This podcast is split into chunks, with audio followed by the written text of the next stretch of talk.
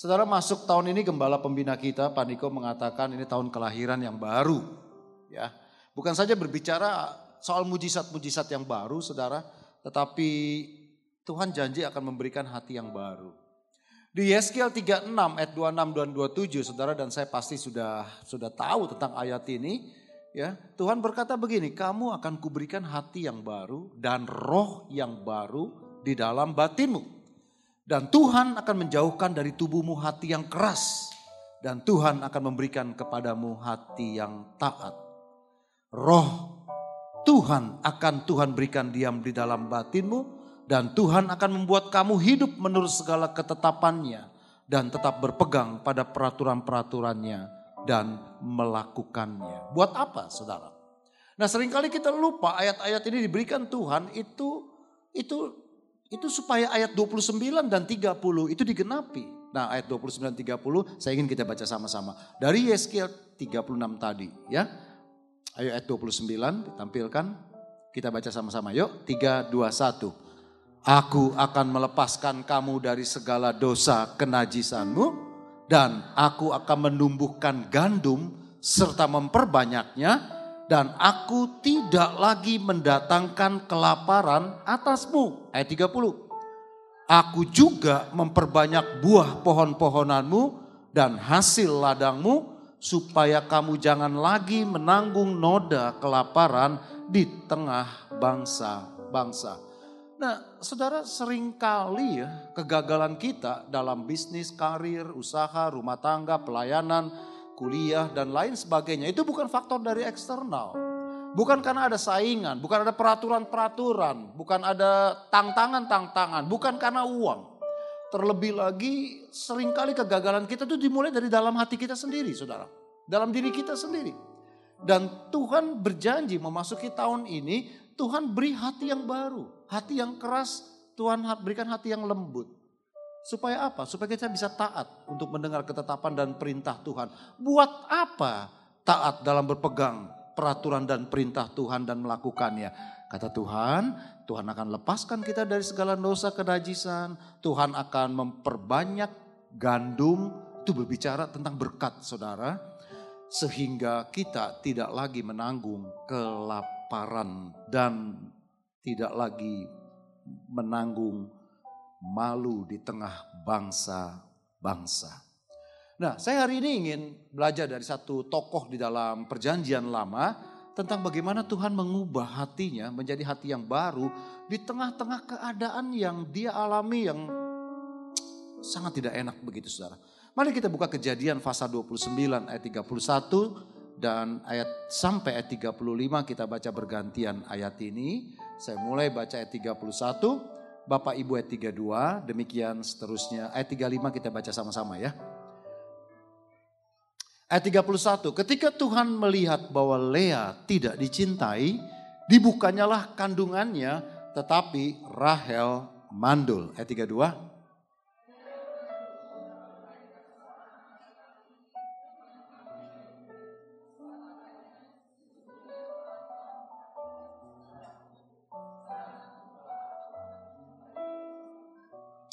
Mengandung pula lah ia, lalu melahirkan seorang anak laki-laki, maka ia berkata, Sesungguhnya Tuhan telah mendengar bahwa aku tidak dicintai.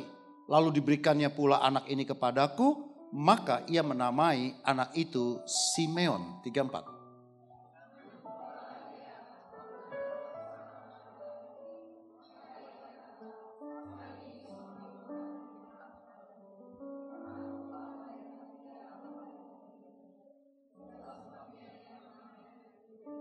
Ayat 35 yuk, 321. Mengandung pula lah ia, lalu melahirkan seorang anak laki-laki, maka ia berkata, sekali ini aku akan bersyukur kepada Tuhan, itu sebabnya ia menamai anak itu Yehuda, sesudah itu ia tidak melahirkan lagi. Saudara kisah ini kisah tentang seorang perempuan yang tidak pernah menjadi pusat perhatian, yang bernama Lea, anak Laban. Kita tahu bahwa Lea punya saudari yang bernama Rahel yang sering kali menjadi pusat perhatian banyak orang. Sekarang ini mungkin lebih banyak kalau suami istri punya anak perempuan dinamakannya Rahel atau Rachel. Lebih banyak dari yang namanya Lea, saudara ya. Walaupun dari kisah ini kita akan belajar tentang siapakah Lea itu, saudara. Di dalam ayat 17 dari kejadian 29, Alkitab berkata begini. Lea tidak berseri matanya, tetapi Rahel itu elok sikapnya dan cantik parasnya. Kalau kita baca dalam terjemahan New Living Translation dalam bahasa Inggris, mereka menerjemahkan lebih jelas begini saudara. There is no sparkle in Leah's eyes, but Rachel had a beautiful figure and a lovely face. Tidak berseri matanya. Tetapi Rachel, Rahel itu tubuhnya bagus dan Wajahnya cantik, lovely face. Jadi jika dibandingkan dengan adiknya Rahel terjadi kontras yang luar biasa. Mereka serumah nih. Rahel indah tubuhnya, wajahnya juga cantik. Tapi Lea lahir dengan wajah yang tidak menarik. Dan tubuh juga yang tidak menarik. Walaupun itu bukan salah dia. Ada orang yang lahir dalam satu keluarga berbeda dari saudara-saudari yang lain ganteng, tampan, kelihatan sempurna, cantik, tubuhnya baik, bagus. Tapi ada juga yang lahir tidak seperti itu. Dan sering kali dunia membeda-bedakannya. Ya, dunia mencelanya karena dunia melihat lahiria daripada penampilan batinianya, saudara. Saudara ingat ketika satu kali Yohanes e, mencatat ketika murid-murid bertemu dengan seorang yang lahir buta, bertanya sama gurunya, "Guru, Siapa yang salah nih? Siapa yang buat dosa nih? Sehingga anak ini dilahirkan buta. Orang ini dilahirkan buta. Ayahnya kah?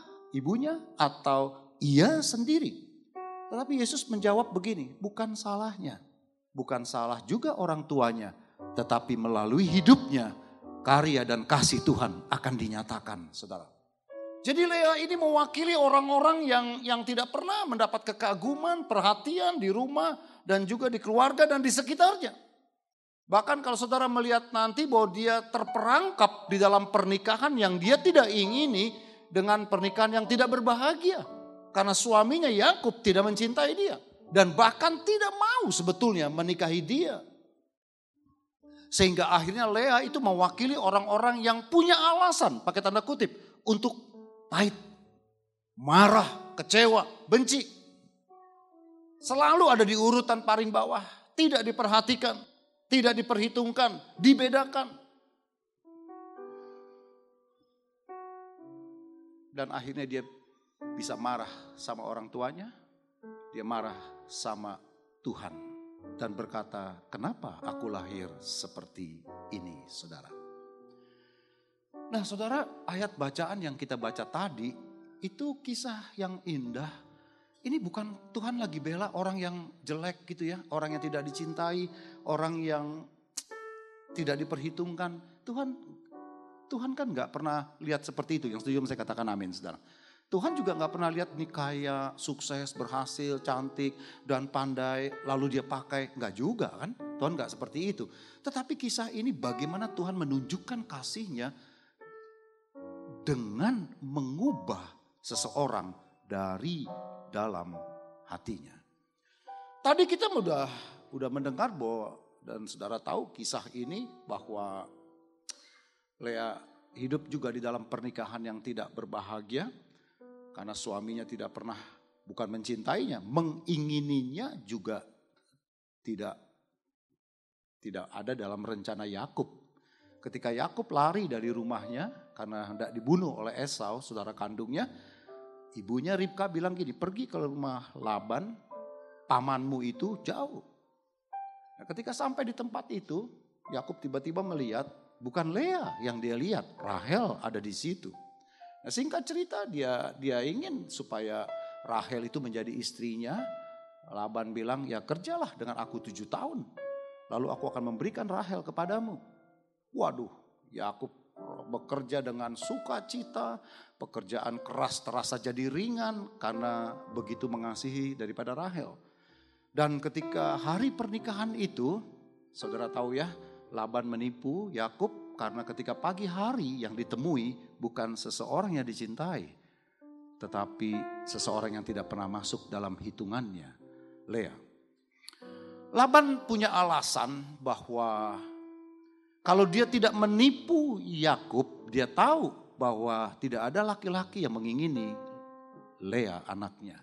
Dan dia berkata kepada Yakub, tradisi di tempat kami tidak umum kalau seorang adik menikah melangkahi kakaknya. Kalau kamu mau adiknya juga, bekerjalah dengan aku tujuh tahun lagi. Maka aku akan berikan. Itu alasan saja. Yang sebetulnya Laban melakukan itu untuk menolong Lea anaknya. Supaya dia mempunyai seorang suami. Karena begitu cintanya sama Rahel, Yakub bekerja lagi tujuh tahun. Dan saudara dan saya bisa bayangkan keadaan Yakub waktu itu. Walaupun dia cinta Rahel, tapi dia benci banget tuh sama Lea istrinya. Dia benci banget tuh sama Laban mertuanya karena dia ditipu. Tetapi Alkitab berkata tujuh tahun itu dia juga bekerja. Dan dia berhasil karena hatinya sangat mencintai daripada Rahel. Perhatikan. 14 tahun kemudian dia mendapatkan Rahel, dia mendapatkan Lea. Tetapi di dalam rumah tangganya dia tidak pernah mengasihi Lea. Bahkan dia tidak peduli kepada Lea. Ayat yang ke-31 tadi menceritakan kata-kata begini. Ketika Tuhan melihat bahwa Lea tidak dicintai. Nah saudara perhatikan ya, Tuhan tuh melihat dari sorga. Setuju saya katakan amin. Ya, Kenapa Tuhan melihat? Ini Lea pasti menangis nih. Lea pasti menjerit nih. Saudara Lea itu kenal siapanya Tuhannya itu. Elohim Adonai itu pasti dari Yakub, saudara. Yakub kenal Tuhan dari Ishak, Ishak kenal Tuhan dari Abraham ayahnya. Karena mereka biasa mempersembahkan korban. Makanya kita sebut ya, Allahnya Abraham, Allahnya Ishak, Allahnya Yakub, Israel. Jadi buat buat buat Yakub itu biasa mereka membawa korban persembahan beribadah kepada Allah yang tidak terlihat itu. Yang mereka panggil dengan Elohim Adonai. Nah ketika di rumah Lada, Laban dia juga bawa itu saudara. Sehingga pasti, pasti Lea juga mengenal siapa itu Tuhan Elohim Adonai dari suaminya. Mungkin dia bertanya begini, ngapain kamu mempersembahkan korban seperti ini? Kambing domba yang tidak bercacat, yang terbaik, yang dipersembahkan, yang dibakar, dan baunya asapnya naik ke atas. Oh, aku lagi lagi lagi worshiping God. Aku lagi menyembah Tuhan. Tuhan siapa? Tuhan kakek nenek moyangku. Lalu dia cerita tentang Abraham yang dipanggil dari Kasdim pergi suatu negeri yang tidak dikenalnya. Dia cerita tentang ayahnya.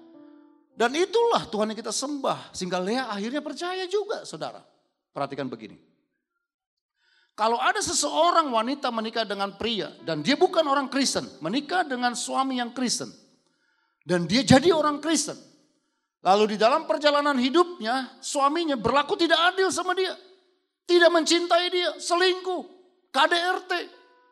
Bukankah sang istri punya alasan untuk benci dengan orang Kristen atau meninggalkan agama Kristennya. Punya alasan, punya alasan. Demikian juga Lea, saudara. Tapi Lea tidak meninggalkan Tuhan. Tuhan melihat ketika Lea tidak dicintai. Bagaimana Tuhan melihat? Karena hampir tiap hari mungkin Lea menangis di hadapan Tuhan. Apa tindakan Tuhan? Dibukanyalah kandungannya, tetapi Rahel mandul. Saudara, Alkitab tidak berkata dibukanya kandungan Lea, ditutupnya kandungan Rahel. Tidak, saudara. Mungkin kedua kakak beradik ini memang tertutup kandungannya. Tertutup kandungannya. Tetapi ketika dia lihat, Tuhan lihat Lea tidak dicintai, Tuhan buka kandungannya. Lalu buat apa dibuka kandungannya? Lalu Tuhan mulai proses Lea melalui kelahiran anak-anaknya. Anak yang pertama lahir Ruben, laki-laki. Ruben artinya God sees my suffering. Allah melihat penderitaanku. Saudara, di Israel itu kalau punya anak pertama laki-laki itu sulung. Anak sulung itu bukan saja artinya pertama tapi istimewa. Dan anak sulung itu anak yang dipersembahkan kepada Tuhan, laki-laki ya. Jadi Lea berpikir begini, waktu aku melahirkan Ruben, maka suamiku pasti cinta sama aku. Tapi apakah Yakub berubah mengasihi Lea? kita berkata tidak. Dari mana kita tahu? Karena Tuhan beri anak yang kedua, laki-laki buat Lea. Yang namanya Simeon. Simeon artinya didengar. Berarti selama ini Yakub nggak pernah dengar apa yang menjadi isi hati suaminya. Tapi Tuhan dengar jeritan hatinya. Dan Tuhan buka kandungannya dengan memberikan laki-laki yang kedua, anak laki-laki yang kedua, Simeon. Apakah Yakub berubah mengasihi? Tidak. Sampai Tuhan berikan lagi anak yang ketiga, juga laki-laki. Ini khusus namanya Lewi. Lewi artinya join together. Artinya begini, agar suamiku dekat dengan aku. Itu arti kata Lewi sebetulnya. Karena apa? Karena suaminya nggak peduli sama dia. Walaupun dua anak sudah lahir laki-laki bagi Yakub. Nah Lea berpikir ketika Lewi ini lahir, nah inilah waktunya suamiku dekat dengan aku.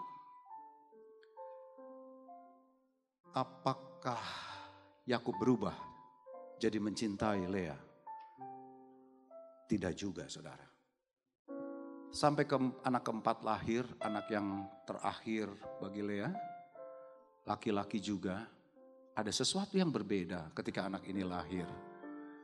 Saudara, di Israel itu yang memberi nama anak itu biasanya bapak, bukan ibu.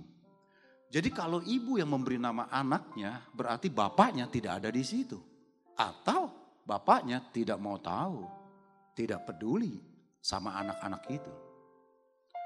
Nah, yang keempat pun lahir yang beri nama Lea, bukan Yakub. Anak keempat ini diberi nama Yehuda, Yahuda. Apa artinya? Haleluya. Artinya aku bersyukur kepada Tuhan atau terpujilah Tuhan. Ada sesuatu yang berbeda nih dari kelahiran anak yang keempat ini. Situasi Lea tetap sama. Dia tetap menjadi istri yang tidak diperhatikan, tidak dicintai oleh suaminya. Sekalipun empat anak ini lahir, tapi ketika anak keempat ini lahir, dia menamakan berbeda. Dia tidak lagi menuntut supaya suamiku dengar, suamiku lihat, supaya suamiku dekat dengan aku. Tidak. Tapi dia menamakan anak ini Yehuda yang berkata begini, terpujilah Tuhan. Aku bersyukur kepada Tuhan. Kenapa Lea bisa berkata demikian? Sekalipun suaminya belum berubah untuk mengasihi dia. Karena Tuhan mengubah hatinya. Dari hati yang benci, pahit, marah, kecewa. Tapi tiba-tiba dia bisa melihat dirinya bahwa dia memiliki hati yang bersyukur. Mungkin dia lihat kepada kehidupan Rahel, di mana suaminya lebih banyak tinggal sama Rahel, bermalam sama Rahel. Tapi rumah itu sepi. Enggak ada jeritan anak-anak di rumah itu. Tidak ada orang yang memanggil Rahel itu mama. Tapi kalau dia pulang ke rumah, ada empat anak-anak laki-laki yang lari sama dia, memeluk dia dan dia berkata begini, mama. Dan itu menyadari dia betapa dia adalah seorang wanita yang beruntung sebetulnya di hadapan Tuhan. Inti masalahnya begini saudara. Seringkali kita marah, kecewa, iri. Karena kita nggak miliki seperti orang lain miliki. Kita nggak punya seperti orang lain punya. Kita lihat orang lain katanya hidupnya lebih baik. Kita lihat orang lain kayaknya pekerjaan lebih baik. Kita lihat orang lain kayaknya lebih kaya, lebih punya lebih banyak dari kita. Sekalipun kita anak-anak Tuhan, kita melayani Tuhan. Dan kita berkata begini, Tuhan gak adil. Di mana keadilan Tuhan? Tapi kita sering kali lupa melihat ada begitu banyak sebetulnya kebaikan yang telah Tuhan beri dalam hidup kita. Sederhana sekali itu. Saudara tahu nggak apa yang berkat Tuhan berikan kepada Lea? Dari empat keturunan anak laki-laki ini, saudara. Lewi dipakai oleh Tuhan menjadi satu suku yang boleh dan hanya Lewi yang melayani Tuhan di bait sucinya. Yang bawa korban syukur, korban persembahan, masuk bait suci, ruang maha kudus, imam agung, itu Lewi. Gak boleh dari suku yang lain. Saudara tahu itu. Bahkan sampai hari ini tim pujian penyembahan pengkhotbah sering kali disebut Bani Lewi, Imam Lewi. Kenapa? Karena Lewi artinya supaya suamiku dekat dengan aku. Tahukah saudara? Gereja itu mempelai wanitanya Tuhan. Yesus itu mempelai wanitanya, eh, mempelai pria gereja. Jadi imam Lewi yang memuji menyembah itu adalah imam yang dekat di hatinya Tuhan. Dan sampai hari ini itu hak khusus yang Tuhan berikan. Buat yang disebut Lewi. Bagaimana dengan Yehuda? Ini satu bangsa yang kudus, bangsa yang uh, satu suku yang yang yang spesial di mata Tuhan. Sejarah jasmania lahirlah Daud dari suku Yehuda. Raja besar, terbesar buat Israel sampai dengan hari ini. Bendera Israel itu Star of David, saudara. Bintang Daud. Itu benderanya. Dan nama Daud masih dipakai sampai dengan hari ini. Dari keturunan jasmani Daud lahirlah Yusuf dan lahirlah Maria. Dan dari Maria dan Yusuf lahirlah Yesus Kristus, penebus dan juru selamat seluruh isi dunia ini. Dan itu di mana-mana disebutkan bukan dari keturunan Rahel, tapi dari keturunan Lea. Kalau saudara pergi ke Israel hari ini, ke kota namanya Hebron, ada satu tempat suci buat tiga agama, Islam, Yahudi, Kristen di tempat itu. Yang istrinya sebetulnya kuburan saja. Itu dulu goa tanah eh, di, di Makpelah yang dibeli oleh Abraham dari orang-orang Hebron untuk menguburkan istrinya Sarah yang yang meninggal. Sarah meninggal lebih dulu daripada Abraham. Dan sekarang di tempat itu di, dimakamkan Abraham ya tentu dengan Sarah. Lalu di sebelahnya dimakamkan Ishak, anak Abraham. Dengan siapa? Ribka. Dan di sebelahnya lagi dimakamkan Yakub, anaknya Ishak. Dengan siapa? Rahel? No. Dengan Lea. Di mana Rahel? Di Bethlehem, jauh. Dimakamkan. Sehingga kalau saudara dan saya datang ke tempat itu, maka saudara akan menyaksikan dan melihat di tempat itu sampai keabadian secara fisik yang bersanding dengan Yakub itu Lea, istri yang tidak dicintainya. Tapi itu yang Tuhan berikan buat dia. Ini berbicara berkat antar generasi. Bagaimana ini bisa terjadi? Ketika Tuhan mengubah hati Lea dari marah, benci, kecewa, tidak dikasihi, diperlakukan tidak adil, berpenampilan jauh di bawah saudarinya,